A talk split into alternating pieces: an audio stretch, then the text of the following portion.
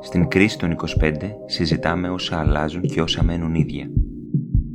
Στη ζωή, τις σχέσεις και ό,τι αφορά την ανθρώπινη μας ύπαρξη. Γιατί μερικές φορές καλό είναι να μιλάμε.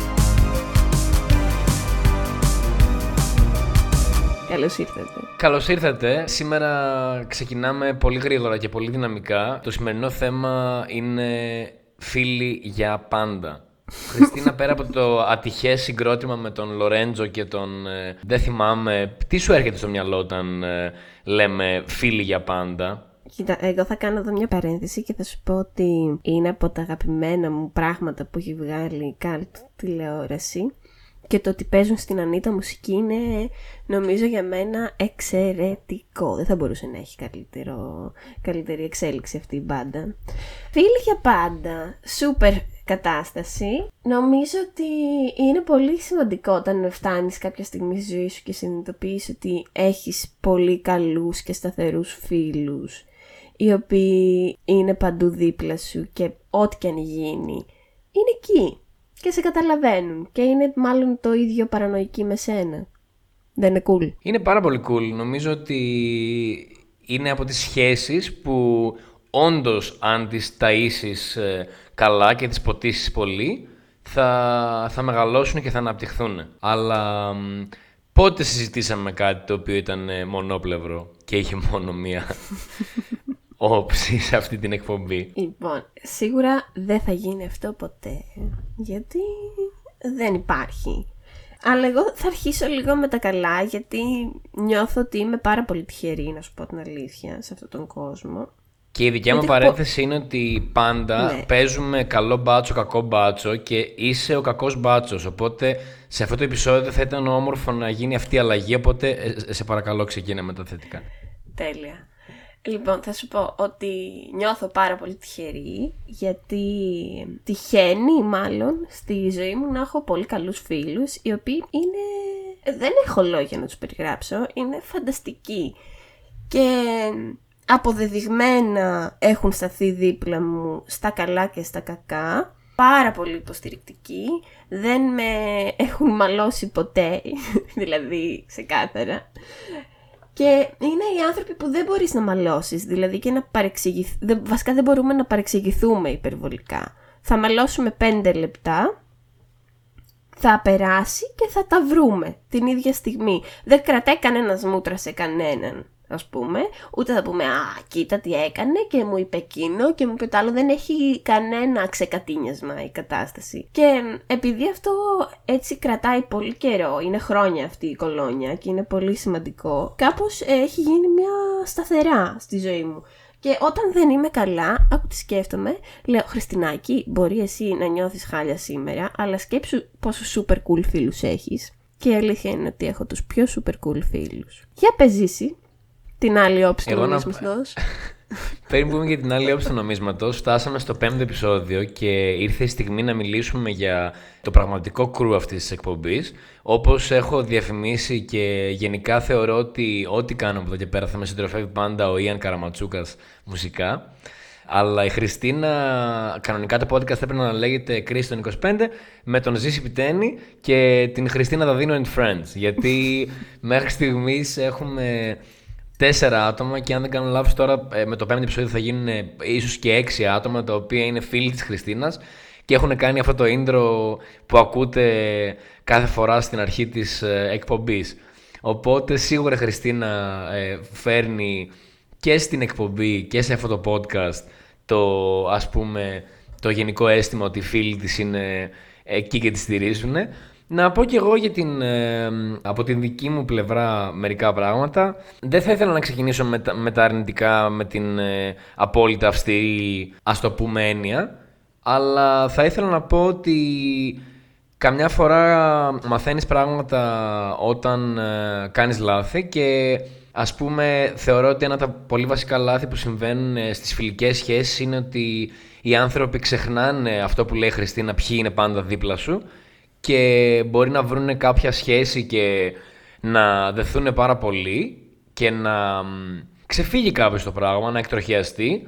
Οπότε μόλις κάποιος βρει μια κοπέλα να είναι τελείως εξαφανισμένος και αργότερα να γυρίσει και να ζητήσει και τα ρέστα μάλιστα γιατί ας πούμε εντάξει έλειπε ή ήταν απασχολημένος με την κοπέλα τώρα χώρισε, χρειάζεται υποστήριξη συναισθηματική απλά θα πω ότι όπως ε, νομίζω ξεκίνησα να λέω οι φιλικές σχέσεις είναι περισσότερο γλάστρες από τις ερωτικές. Δηλαδή, άμα δεν ποτίσει το λουλουδάκι, δεν θα ε, μεγαλώσει, θα υπάρχει ένα θέμα. Δεν ξέρω αν ε, το έχει ζήσει ποτέ αυτό, αλλά θεωρώ ότι πρέπει να είσαι εκεί, έστω και με την ευρύτερη έννοια της ε, λέξης εκεί, όχι να μιλάς κάθε μέρα και να κάνεις πράγματα που ίσως ε, θα κάνεις με, με την κοπέλα σου ή με το αγόρι σου, ανάλογα.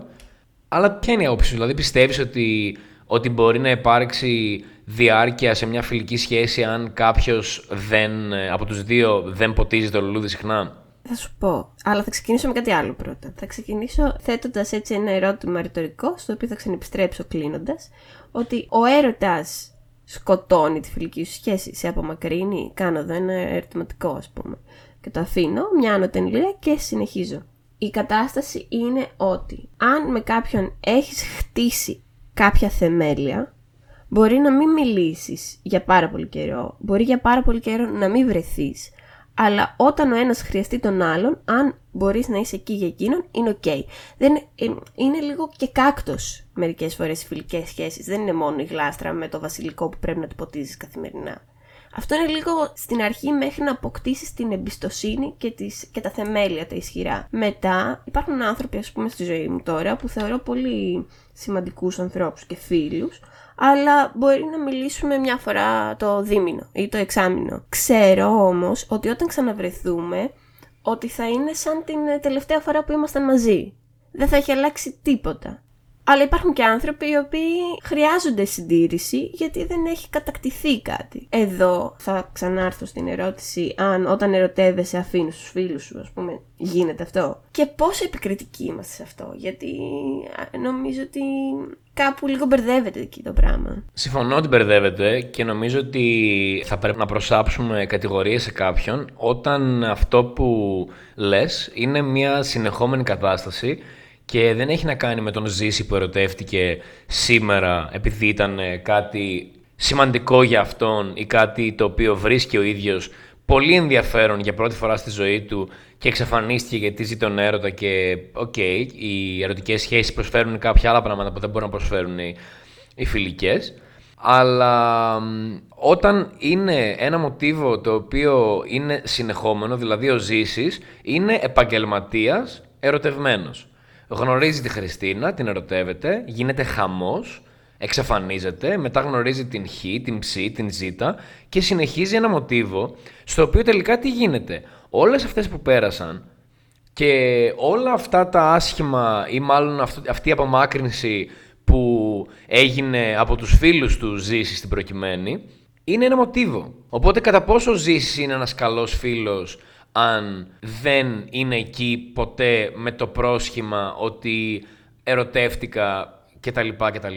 Εδώ έχουμε την περίπτωση του Παρτάκια μέσα σε εισαγωγικά αν θέλετε ή όχι γιατί σε, στις σχέσεις τις διαπροσωπικές όλες ε, είναι ένα παρεδώσει κακά τα ψέματα είναι μια ανταλλαγή ενέργειών επικοινωνίας διάφορων τέτοιων πραγμάτων όταν περιμένεις μόνο από τους άλλους να είναι συνέχεια εκεί για σένα ενώ εσύ είσαι εξαφανισμένος αν αυτό δεν το έχεις κατακτήσει και δεν έχεις δείξει ότι κάποια στιγμή θα επιστρέψεις κι εσύ δεν θα τους βρεις στη συνέχεια. Δηλαδή όσο απομακρύνεσαι εσύ, απομακρύνονται και οι άλλοι. Δεν θα σε κυνηγάνε συνέχεια για να σε φέρουν πίσω. Όταν είσαι παρτάκιας γενικά στις σχέσεις και ειδικά στις φιλικές, απλά στις φιλικές είναι λίγο πιο συγγενικές οι σχέσεις από ότι τις ερωτικές. Οπότε κάπως είναι τέτοια η σύνδεση. Κάπου θα δίνεις πολύ περισσότερες ευκαιρίες στους φίλους σου και τους δικαιολογείς πολύ παραπάνω από ότι έναν σύντροφο, ας πούμε. Όπως θα έκανες με τον αδερφό σου, θα τον δικαιολογήσεις. Γιατί τον ξέρεις πολύ καλά, γιατί ξέρεις ότι θα εξαφανιστεί, γιατί, γιατί.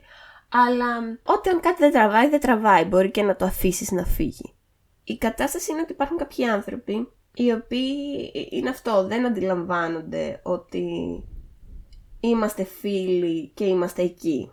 Είναι είστε φίλοι μου και είστε εκεί.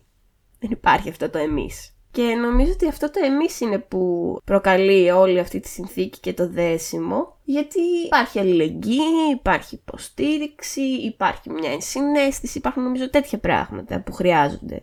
Όταν δεν υπάρχουν και περιμένεις μόνο τον άλλον να σου δώσει, κάποια στιγμή θα σταματήσει να σου δίνει. Είναι αυτό ακριβώς που λες. Θα βρεις βέβαια κάποιον άλλον. Δηλαδή υπάρχουν αυτοί οι άνθρωποι. Είναι τα ενεργειακά βαμπύρ.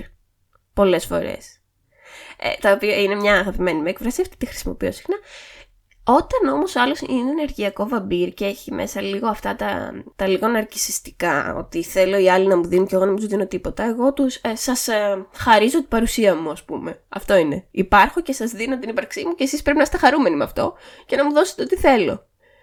Κάπως δεν έχεις οριμάσει συναισθηματικά και κοινωνικά. Δεν μπορείς να ανταπεξέλθεις και υπάρχει αυτό το μπέρδεμα. Τώρα, όσο οριμάζουν νομίζω οι άνθρωποι και κατακτούν σχέσεις, αρχίζουμε να αποβάλουμε από τη ζωή μας τα ενεργειακά βαμπύρ και επιλέγουμε, δεν ξέρω. Εγώ τα ενεργειακά βαμπύρ τα, τα ονομάζω φιλική συμμετοχή και ναι, το, το λογοπαίγνιο ήταν εμφανές εδώ. Τα ονομάζω λοιπόν φιλική συμμετοχή αυτά τα βαμπύρ και νομίζω ότι εκεί που γυρνάμε συνέχεια σε αυτή την κουβέντα είναι στην κατάκτηση. Αν έχεις κατακτήσει οτιδήποτε, μπορείς να κάνεις ε, πράγματα που υπό άλλες συνθήκες δεν θα ήταν OK, να πεις πράγματα που υπό άλλε συνθήκε δεν θα ήταν OK. Θα δεν θα ήταν αποδεκτά κοινωνικά σε μια πρώτη ας πούμε επικοινωνία. Και νομίζω ότι έχω κάνει αυτό κάποιες φορές επειδή ένιωσα άνετα και έχω πει πράγματα παραπάνω από όσο θα έπρεπε ενώ δεν ήταν η κατάλληλη στιγμή για το κατάλληλο context για να κάνω κάτι τέτοιο. Αλλά ναι, θεωρώ ότι όταν έχει κατακτηθεί κάτι, όσο και να εξαφανιστεί ο άλλος, συμφωνούμε, ναι, είναι, είναι ok, εντάξει. Γιατί ξέρεις ότι παρότι εξαφανίστηκε, αν τον προσεγγίσεις, θα είναι εκεί. Εμένα με ενοχλεί η, η μοντέρνα, ας πούμε, ζωή η οποία έχει δημιουργήσει το εξής. Σε παίρνω τηλέφωνο και επειδή έχεις δημιουργήσει την περσόνα του είμαι απασχολημένος και δουλεύω πολύ, το οποίο μεταξύ μας δεν ισχύει πάρα πολύ αυτή τη στιγμή και για πάρα πολλούς ανθρώπους και ειδικά σε αυτές τις ηλικίες που ακούνε αυτό το podcast γιατί υποτίθεται σαν όνομα παραπέμπει σε αυτές.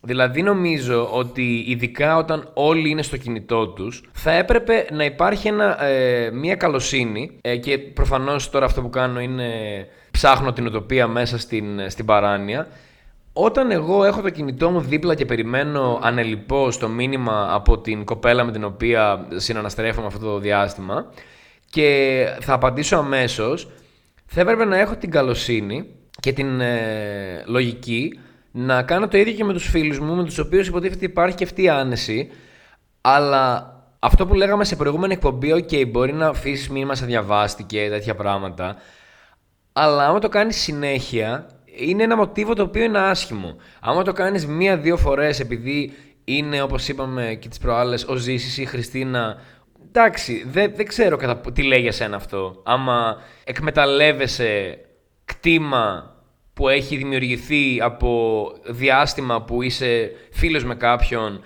για να τον αγνοήσεις για κάποιο λόγο. Και αυτό είναι που με ενοχλεί, ας πούμε, στην ε, σύγχρονη εποχή, ότι πραγματικά όλοι είναι στα κινητά τους, αλλά δεν ξέρω τι πρέπει να γίνει για να είναι κάποιοι άνθρωποι εκεί κοντά συνέχεια. Και να πω ότι μερικούς τους καταλαβαίνω ότι ας πούμε, OK, είναι στο κινητό συνέχεια, αλλά είναι, είναι στα χαμένα, κάτι κάνουν άλλο. Συμβαίνει πολλές φορές. Αλλά να πω και εγώ στο σημείο αυτό ότι ναι, θεωρώ ότι οι φίλοι μου με τους οποίους είμαστε φίλοι είναι αυτοί οι άνθρωποι με τους οποίους έχουμε περάσει από χίλια δυο.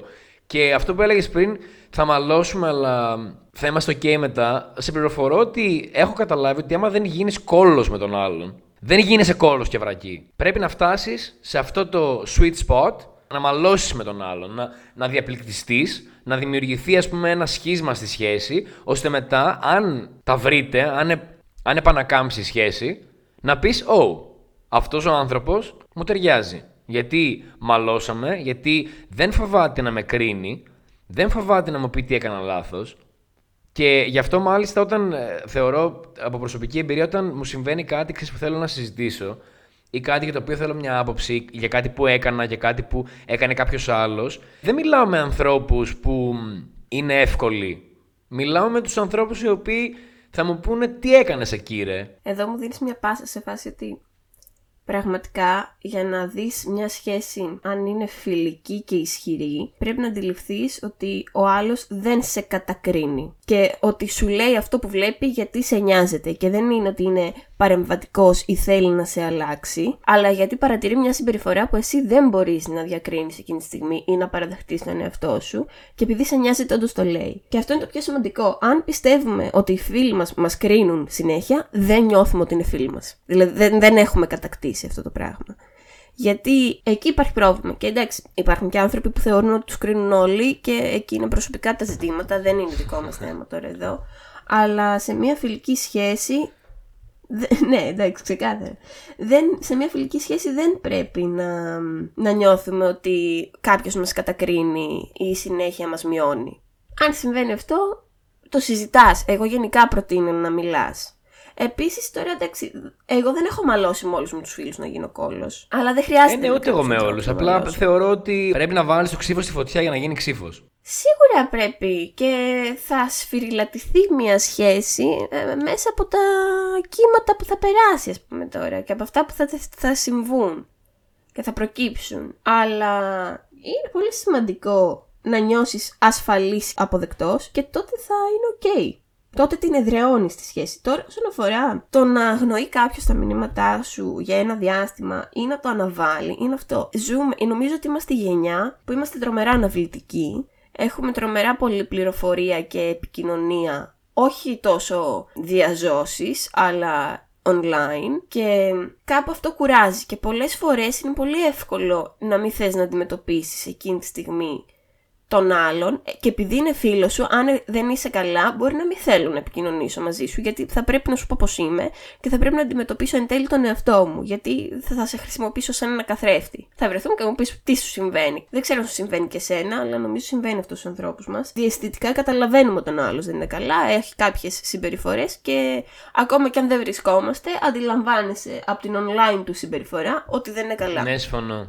Συμφωνώ. Και θες να μάθεις ήδη το διαισθάνεσαι γιατί έχετε μια, μια σύνδεση εκεί. Είμαι λίγο πλέον πιο επίοικης όσον αφορά το να με αγνοούν οι φίλοι μου ή να, είναι, ή να απουσιάζουν για ένα διάστημα από την επικοινωνία μας. Δεν θα πω ότι «Α, δεν μου το σηκώνει» ή «Δεν μου λέει να βγούμε» ή «Δεν με παίρνει πίσω γιατί δεν θέλει εμένα». Δεν είναι προσωπικό, εκεί θέλω να καταλήξω. Και κάπου όταν αρχίσουμε να αποδεχόμαστε ότι δεν είναι προσωπική αυτή η συμπεριφορά που δεχόμαστε και είναι προς τον εαυτό του καθένας, ε, νομίζω ότι εκεί χαλαρώνουμε και λίγο. Χαλαρώνουμε, αλλά χαλαρώνουμε, θα, θα χαλαρώναμε αν ε, δεν μας ένοιαζε τόσο πολύ ο άλλος. Όταν σε νοιάζει ο άλλος, σαν άνθρωπος και πώς αισθάνεται και πώς βιώνει μερικές καταστάσεις, θεωρώ ότι γιγαντώνεται αυτή η, αυτό το άγχος του θέλω να μιλήσουμε, θέλω να δω τι κάνεις, μπορώ κάπως να βοηθήσω.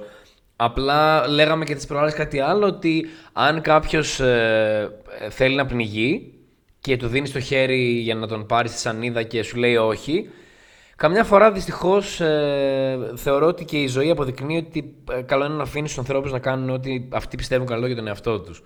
Οπότε, από τη μία είναι κάπως καθησυχαστικό ότι, οκ, εγώ έκανα αυτό που ήθελα να κάνω. Απ' την άλλη, δεν είναι πολύ ωραίο που δεν του έδωσα το χέρι μου τελικά και δεν τον πήρα στη σανίδα μου. Ξέρεις κάτι αυτό θα το πω για να το πω στον εαυτό μου. Ε, γιατί έχω τρομερό θέμα με αυτό το πράγμα. Πιστεύω ότι μπορώ να αλλάξω τους ανθρώπους. Δεν μπορώ. Θα ήθελα πάρα πολύ να έχω ένα μαγικό ραβδί και να σου λύσω το πρόβλημα. Και θυμώνω πάρα πολύ όταν λέω σε κάποιον που αγαπώ και νοιάζομαι πάρα πολύ το πρόβλημα, αλλά δεν θέλει να το αποδεχτεί και δεν θέλει να το αντιμετωπίσει. Και επιμένω και θυμώνω πρέπει να αφήσουμε τους ανθρώπους να πνιγούν, γιατί δεν πνίγονται πραγματικά. Πνίγονται ψυχολογικά εδώ και συναισθηματικά και στην κατάσταση. Και επειδή θα το βρουν, θα μάθουν ξανά να αναπνέουν. Εσύ θα πεις και θα ανησυχήσεις και θα πονέσει το στομάχι σου και θα μαλλιάσει η γλώσσα σου για ένα διάστημα, αλλά μετά το μόνο που μπορείς να κάνεις είναι να είσαι εκεί, να είσαι παρόν. Και όταν ο άλλος θα νιώσει την ανάγκη, εδώ σε αφήνω να κάνεις ό,τι θέλεις, θα έρθει και θα σου πει, ξέρεις κάτι, τώρα όντως δεν είμαι καλά και ίσως να έχεις δίκαιο. Και εκεί νομίζω ότι δεν είμαστε πλέον 15 χρονών να πούμε, ε, σου τα έλεγα εγώ είχα δίκαιο. Είναι ότι... Είμαστε okay, Είμαστε 25 plus, είμαστε σχεδόν ενήλικες, έχουμε τις ευθύνες μας, γνωρίζουμε πέντε πράγματα από ανθρώπινες σχέσεις, έχουμε κάνει πάρα πολλές μαλακίες οι ίδιοι και θα κάνουμε κι άλλες βέβαια στο μέλλον. Οπότε OK, okay, καλό είναι, δεν πειράζει, πάμε να το λύσουμε. Είμαι εδώ. Δηλαδή, ε, τι πιστεύεις ότι έχεις master στη μαλακία PhD? Έχω το master σίγουρα και το PhD να τώρα το παίρνω. Σίγουρα. Και ε, γιατί σου λέω, έχω βρεθεί και στις δύο πλευρές αυτού του νομίσματος. Είναι πολύ δύσκολο. Αλλά όταν βρεθείς και πιάσεις πάτο, μετά δεν μπορείς να σκάψεις πιο κάτω. Πραγματικά, όταν πιάνεις τον πραγματικό πάτο σε όλες τις καταστάσεις τη ζωής σου, μετά γνωρίζεις πώς να το αντιμετωπίσεις. Και στην επανάληψη, όσο δυνατό και θέλεις να το κάνεις, δεν θα είναι ποτέ σαν την πρώτη φορά. Έχεις περάσει τα κακά και μπορείς να τα αντιμετωπίσεις. Με το καιρό θα τα αντιμετωπίσεις καλύτερα. Και μπορεί να φτάσεις και κάποια στιγμή στη ζωή σου να μην σε επηρεάζουν σχεδόν καθόλου. Με το που θα σε πάνε να σε ρίξουν, να λες, «Ω, αυτό ξέρω, έχει ένα, δύο, τρία, τελεία. Αυτό είναι. Έτσι λοιπόν και με τους φίλους μας κάπως αφού είμαστε άνθρωποι που μέσω των βιωματικών μας καταστάσεων μπορούμε να αναγνωρίσουμε, δεν μπορούμε, διαβάζουμε κάτι και λέμε «Α, ναι, τόσο δύσκολο» ή κρίνουμε τις καταστάσεις και λέμε «Μα κάνε εκείνο». Όταν βρίσκεσαι μέσα σε αυτό, δεν μπορείς να πεις θα κάνω το πιο λογικό πράγμα που μου λένε, γιατί σε επηρεάζουν πάρα πολλά. Έτσι λοιπόν, ας είμαστε εκεί. Αυτό λέω εγώ. Βιολογικές παρωπίδες. Νομίζω ότι πραγματικά δεν μπορείς να κάνεις τίποτα. Να πω πάντως ότι σε αυτά που λες έχω βρεθεί πολλές φορές ε, και εγώ και στον ένα ρόλο και στον άλλο. Ο ρόλος στον οποίο πραγματικά σιχαίνομαι γιατί όταν πονάω ή κάτι μου συμβαίνει, εντάξει, OK, okay, πονάω και κάτι μου συμβαίνει. Είναι ανθρώπινο, είναι κάτι το οποίο ε, περιμένεις πλέον πολύ πιο συχνά γιατί έχεις δει μερικά πράγματα και δεν έχεις την ε, άγνοια κινδύνου που είχες όταν ήσουν μωρό και έπεθε κάτω και σηκωνόσουν και έλεγες Χαχά, έπεσα. Κανείς δεν νοιαζόταν, ας πούμε, γι' αυτό. Ενώ τώρα, ας πούμε, ξέρεις, μπορεί να θες να πας για σκι και επειδή έχεις καιρό να κάνεις σκι, να περνάνε από δίπλα σου άτομα τα οποία έχουν κάνει πολύ καιρό και να, και να, να ντρέπεσαι να, να, να ξεκινήσεις γιατί λες θα πέσω. Επειδή έχεις αυτή την, δεν έχεις την άγνοια κινδύνου και πραγματικά γνωρίζεις τι γίνεται. Αυτό είναι OK. Θα το αντιμετωπίσεις κάποια στιγμή, θα το βρεις.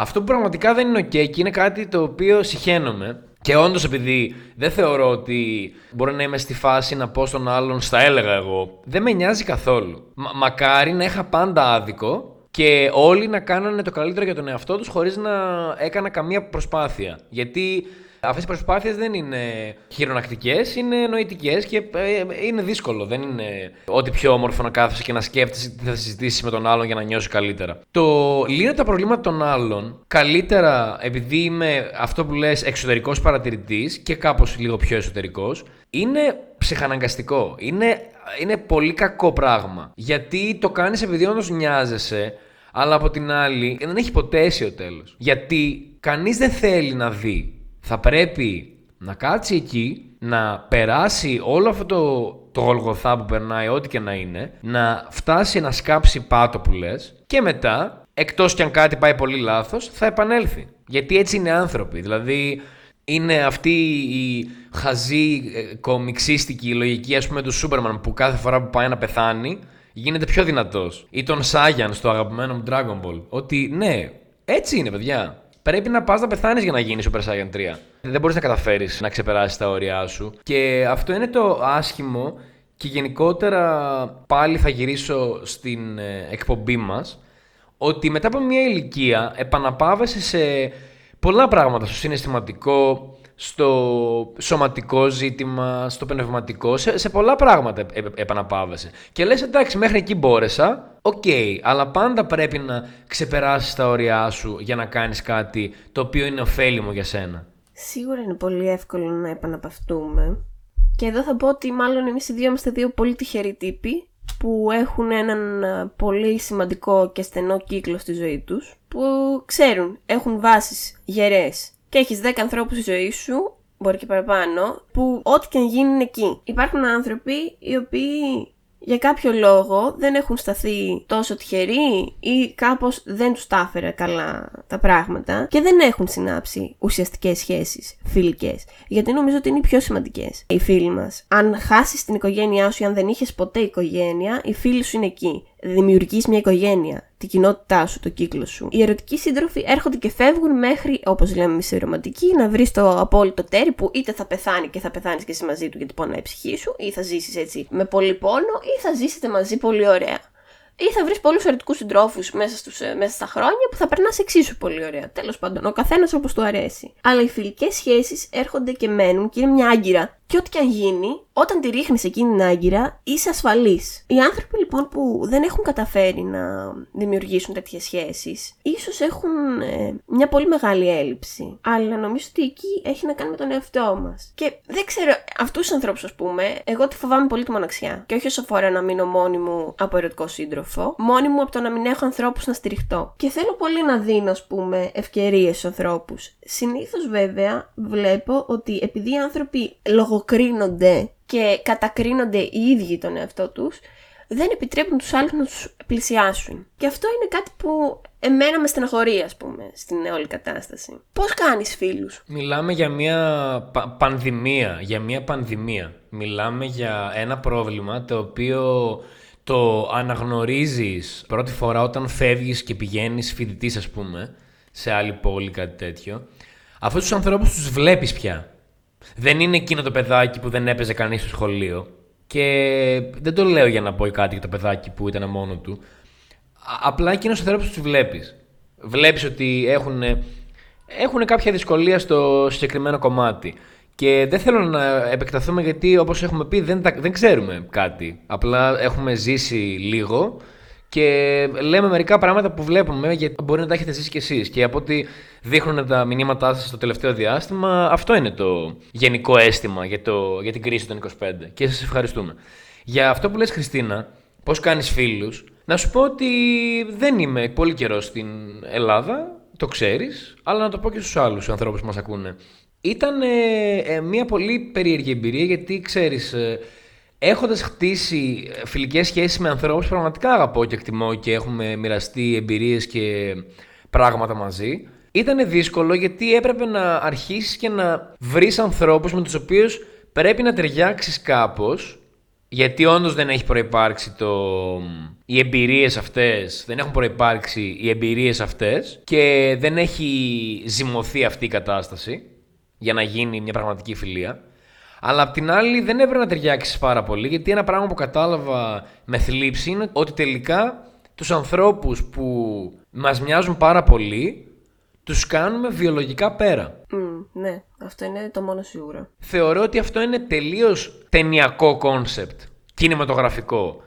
Τα Mean Girls που όλα είναι μαζί και είναι φίλες και είναι όλες το ίδιο και δεν υπάρχει αυτό. Αυτό το σύνδρομο της αγέλης, το mindset, το οποίο δεν είναι φιλική σχέση. Είναι τύπου συμμορία. Είναι ο... Συμμορία ανταγωνιστική. Ναι, ναι, είναι όμοιος στον όμοιο γιατί εκεί νιώθω ότι ταιριάζω. Και αυτό νομίζω ότι έρχεται με τους ανθρώπους οι οποίοι δεν έχουν ουσιαστικές σχέσεις ή στα, σταθερές φιλικές σχέσεις. Συνήθως πλησιάζουν ανθρώπους ή τους πλησιάζουν άνθρωποι είτε για να τους χειριστούν, χειριστικούς, είτε για να απλά ταιριάξουν και να μην είναι μόνοι. Και κάπου εκεί, επειδή κάνεις ουσιαστικά αυτό που σου κάναν, από εκεί που σε περιθωριοποιούσαν, τώρα εσύ περιθωριοποιείς άλλους. Δεν επιτρέπεις κανέναν να εισχωρήσει. Εγώ ήμουν ένας άνθρωπος που η παιδική μου ηλικία δεν είχα φίλους. Καθόλου. Και bullying και ok, και επειδή μάλλον ήμουν κάπως λίγο πιο διαφορετική. Είμαι ένα πολύ καλό μαθημένο παιδί, με είχαν όλοι πριγκίψα στο, στο σπίτι μου.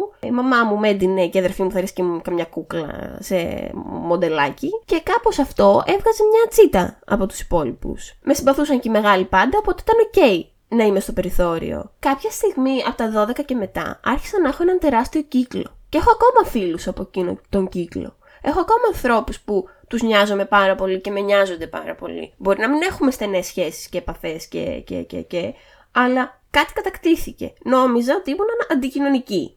Μέχρι που μεγάλος και συνειδητοποίησα ότι δεν ήμουν αντικοινωνική. Και ότι απλά έτυχε να ήμουν σε λάθος καταστάσεις, σε άλλες καταστάσεις. Αυτοί οι άνθρωποι όμως που δεν το αποβάλλουν αυτό από τη ζωή τους και δεν καταλήγουν να κάνουν κομμάτι τους αυτή τη διαφορετικότητα που δεν ταιριάζει στον ευρύ κύκλο, γιατί δεν είμαστε οι πιο τυπικοί άνθρωποι, ούτε εμείς οι δύο, ούτε νομίζω ο κύκλος μας ας πούμε. Ό,τι πιο generic υπάρχει. Μάλλον. Καλό είναι να μην μπαίνεις στην αγέλη. Γιατί εν μέρει θεω- νιώθεις προστατευμένος, ενώ στην πραγματικότητα είσαι καταπιεσμένος. Έτσι νιώθω γι' αυτό. Αυτό που έλεγες πριν πάνω για τους ανθρώπους που περιθωριοποιούνται και στη συνέχεια περιθωριοποιούν, νομίζω ότι αυτή η εναλλαγή παθητικής ενεργητικής φωνής ρηματικά είναι μια πολύ πολύ δυναμική κίνηση το οποίο θέλουμε όλοι να ζήσουμε. Δεν έχει να κάνει μόνο με τους φίλους. Έχει να κάνει με την ε, ανθρώπινη φύση, την εκδικητική ότι θέλω να κάνω αυτό που μου έκαναν για να πάρω το αίμα μου πίσω. Η αλήθεια είναι ότι είμαστε πάρα πολύ επικίνδυνα όντα. Έχει αποδειχθεί από την ιστορία, άλλωστε δεν νομίζω ότι περιμένανε την κρίση των 25 να τους πει αυτό το πράγμα. Γεια σας, τι κάνετε; Εδώ πρώτο το είδατε. Το μάθατε πρώτοι εδώ, οι άνθρωποι είναι επικίνδυνοι. Νομίζω ότι σε αυτό το σημείο πρέπει απλά να, βασικά, να πούμε ότι βγείτε εκεί έξω και κοιτάξτε να ακούσετε τον άλλον. Να ακούσετε αυτά που λέει, να δείτε ποιος είναι, να μην ψάχνετε να βρείτε τι μπορεί να πάει λάθος ή ότι επειδή δεν πήγε κάτι λάθος όλα είναι καλά. Να είστε επαγρυπνημένοι αλλά να είστε ανοιχτοί άνθρωποι, γιατί οι φίλοι είναι πολύ σημαντικοί, πολύ σημαντικό μέρος της ζωής μας και χωρίς φίλους, ειλικρινά δεν ξέρω που πάμε. Και θέλω τώρα να γυρίσω σε μια ερώτηση της Χριστίνας, γιατί είναι νομίζω ίσως η τρίτη φορά που λέμε κάτι τέτοιο στο podcast, ότι ό,τι λέμε έχει διπλή σημασία. Η Χριστίνα είπε πριν, ο έρωτας σκοτώνει τις φιλικές σχέσεις. Έκανε αυτή την ερώτηση. Εν τέλει, ποιο είναι το πριν και το μετά δύο ανθρώπων που έχουν συνευρεθεί ερωτικά και μετά προσπαθούν να το παίξουν ότι ζουν στη Σουηδία και ότι όλα είναι καλά και ότι μπορούν να είναι φίλοι μεταξύ τους; Ποια είναι η γνώμη σου γι' αυτό; Θα σου πω ότι είναι ανάλογα τη σχέση, δεν μπορούμε να μιλήσουμε γενικά γι' αυτό. Υπάρχουν άνθρωποι στη ζωή μας οι οποίοι θα τους ερωτευτούμε, θα περάσουμε πολλά πράγματα μαζί και ίσως καταφέρουμε κάποια στιγμή στη ζωή μας να είμαστε πολύ καλά και να κάνουμε παρέα και να μπορούμε να βρεθούμε. Δεν σου λέω να γίνουμε κουμπάρι, αλλά μπορεί και να γίνουμε. Όποιος θέλει να παντρευτεί μπορεί να πάρει ένα πρώην του για κουμπάρο, γιατί όχι. αλλά εγώ θεωρώ πάρα πολύ Ε, κουμπάρε. υποκριτικό. Ε, κουμπάρε. Κακά τα ψέματα. Νομίζω βασικά ότι ένας άνθρωπος με τον οποίο είσαι ερωτευμένος και έχεις μια σχέση είναι και φίλος σου μαζί. Είναι ρε, έτσι λίγο τα πάντα. Δεν είναι μόνο. Για να δουλέψει. Ναι, για να δουλέψει πιστεύω ότι χτίζεις την ίδια εμπιστοσύνη και ίσως και μια λίγο μεγαλύτερη. Θέλω να μενάμε τα πάντα σου. Ο Ζήσης γενικά το δίνει. Γι' αυτό και το κομμάτι του ότι με ερωτηματικό γιατί εγώ δεν μπορώ να σου πω ότι ο έρωτας απομακρύνει τη φιλία γιατί είναι κάτι καινούριο και θες να αφοσιωθείς εκεί και παράλληλα βρίσκεις και έναν φίλο. Βρίσκεις και ένα στήριγμα, έρχεται να σου καλύψει και κάποια άλλα πράγματα που δεν ήξερες ότι εσύ θέλεις κάλυψη ή ήξερες και τα έχεις κυνηγήσει πολύ συνειδητά, αλλά γίνεται και φίλος σου, γίνεται και στήριγμά σου. Εγώ δεν μπορώ να αποδεχτώ το ότι χωρίζω με έναν άνθρωπο και μετά κάνω σαν να έχει πεθάνει, σαν να μην υπάρχει. Προτιμώ να έχουμε μια τυπική σχέση που θα σε ρωτήσω τι κάνεις. Μα δεν γίνεται να 'σουν ένα τόσο, ένα τόσο διάστημα το πιο σημαντικό πρόσωπο στη ζωή μου και ξαφνικά να σου συμπεριφέρομαι σαν να μην υπάρχεις. Εκτός και αν μου έχεις κάνει κάτι πάρα πολύ κακό που οκ, εκεί να μην υπάρχεις δεν με νοιάζει. Αλλά εμένα δεν μου έχει τύχει να συναντήσω τέτοιον άνθρωπο στη ζωή μου για να το πω για κάποιον ότι δεν με νοιάζει. Ε, Η γιατί- τηλεόραση και οι ταινίες εδώ πέρα τι μας έχουν κάνει όμως; Τι βλέπεις στην τηλεόραση και τις ταινίες; Και γιατί οι φίλοι σου όταν χωρίζεις κάνουν πράγματα όπως σου παίρνουν το τηλέφωνο, κάτι χαζο. Τα έχουμε δει όλοι, όλοι αυτά. Τα έχουμε ζήσει όλοι ως φοιτητές ή και αργότερα. Να σου παίρνουν το κινητό οι φίλοι σου να είναι. «Ε, Μην μιλάς, μην κάνεις. δεν ξέρω, δηλαδή δεν έχω καταλάβει ποια είναι η, η, η ορθή διαχείριση των πρώην. Δηλαδή πρέπει να φτιάξουμε ένα software ε, access management system. Δηλαδή δεν καταλαβαίνω. Δεν έχω καταλάβει τι γίνεται. Ούτε εγώ καταλαβαίνω γιατί ο κόσμος συμπεριφέρεται. Νομίζω ότι είναι λίγο ανώριμη αυτή η συμπεριφορά και άκρος εγωιστική, αλλά σου λέω έχει να κάνει με κάθε κατάσταση βέβαια ξεχωριστά. Καλό είναι με τους ανθρώπους τους οποίους τους έχουμε αγαπήσει πάρα πολύ ζωή μας, όποιοι και αν είναι αυτοί, ό,τι σχέση και αν έχουμε με αυτούς τους ανθρώπους, να μην τους διαγράφουμε γιατί πονάμε να βιώσουμε το πόνο, να πενθήσουμε τη σχέση, όποια σχέση, γιατί και όταν χωρίζεις με ένα φίλο, γιατί έχει και αυτά τα breakups, πονάει πάρα πολύ και αυτό κρατάει πιο πολύ γιατί δεν έχει την ίδια ένταση όσο αφορά ότι ένας χωρισμός έχει σχεδόν ε, ένα χρονοδιάγραμμα που θα σου πει πώς θα περάσει τα στάδια του πένθους του χωρισμού και θα τελειώσει κάποια στιγμή και θα βρεις κάτι άλλο. Με τους φίλους κάπως φεύγουν οι φίλοι και μένει ένα κενό το οποίο δεν πολύ μπορεί να ξαναγεμίσει με κανέναν τρόπο όταν είναι καλός σου φίλος και χωρίζεις. Έτσι λοιπόν, με όσους ανθρώπους χωρίζεις και τους έχεις αγαπήσει και σε έχουν αγαπήσει και είστε ο ένας πολύ κοντά στον άλλον, καλό είναι να μην τους διαγράφεις, να περνάς όλη αυτή τη διαδικασία και αυτή την πορεία που υπάρχει και μετά που θα τα βρεις με τον εαυτό σου, να πεις ξέρεις κάτι. OK, okay, έλα να πιούμε και ένα καφέ, να δω πώς είσαι. Γιατί όντως με νοιάζει πώς είσαι. Δεν θα πάψεις να νοιάζεσαι για έναν άνθρωπο που αγάπησες. Δεν νομίζω ότι μπορείς να πάψεις σε, σε υγιή πλαίσια τον έχεις αγαπήσει. Τώρα τα, τα τοξικά είναι εκτός, βέβαια μακριά. Αυτό πιστεύω εγώ. Και όποιος απομακρύνεται από τους φίλους του και από τη ζωή του γενικότερα για να ζήσει τον έρωτα, είναι για λίγο και ξέρει που θα επιστρέψει. Και όταν έχεις πολύ σταθερούς φίλους, είναι οκ, δεν θα σε κρίνουν. Θα σου πούνε, είσαι συνέχεια με τον γκόμενο, είσαι συνέχεια μαζί μας, έχεις ξεχάσει. Και δεν θα σου κρατήσουν κακία. Γιατί εκείνη τη στιγμή εκείνος OK. Okay. Θέλει να εδραιώσει εκείνη τη σχέση. Γιατί δεν νιώθεις ότι την έχεις κατακτήσει. Όταν την κατακτήσεις, επιστρέφεις στους φίλους και στο κύκλο σου.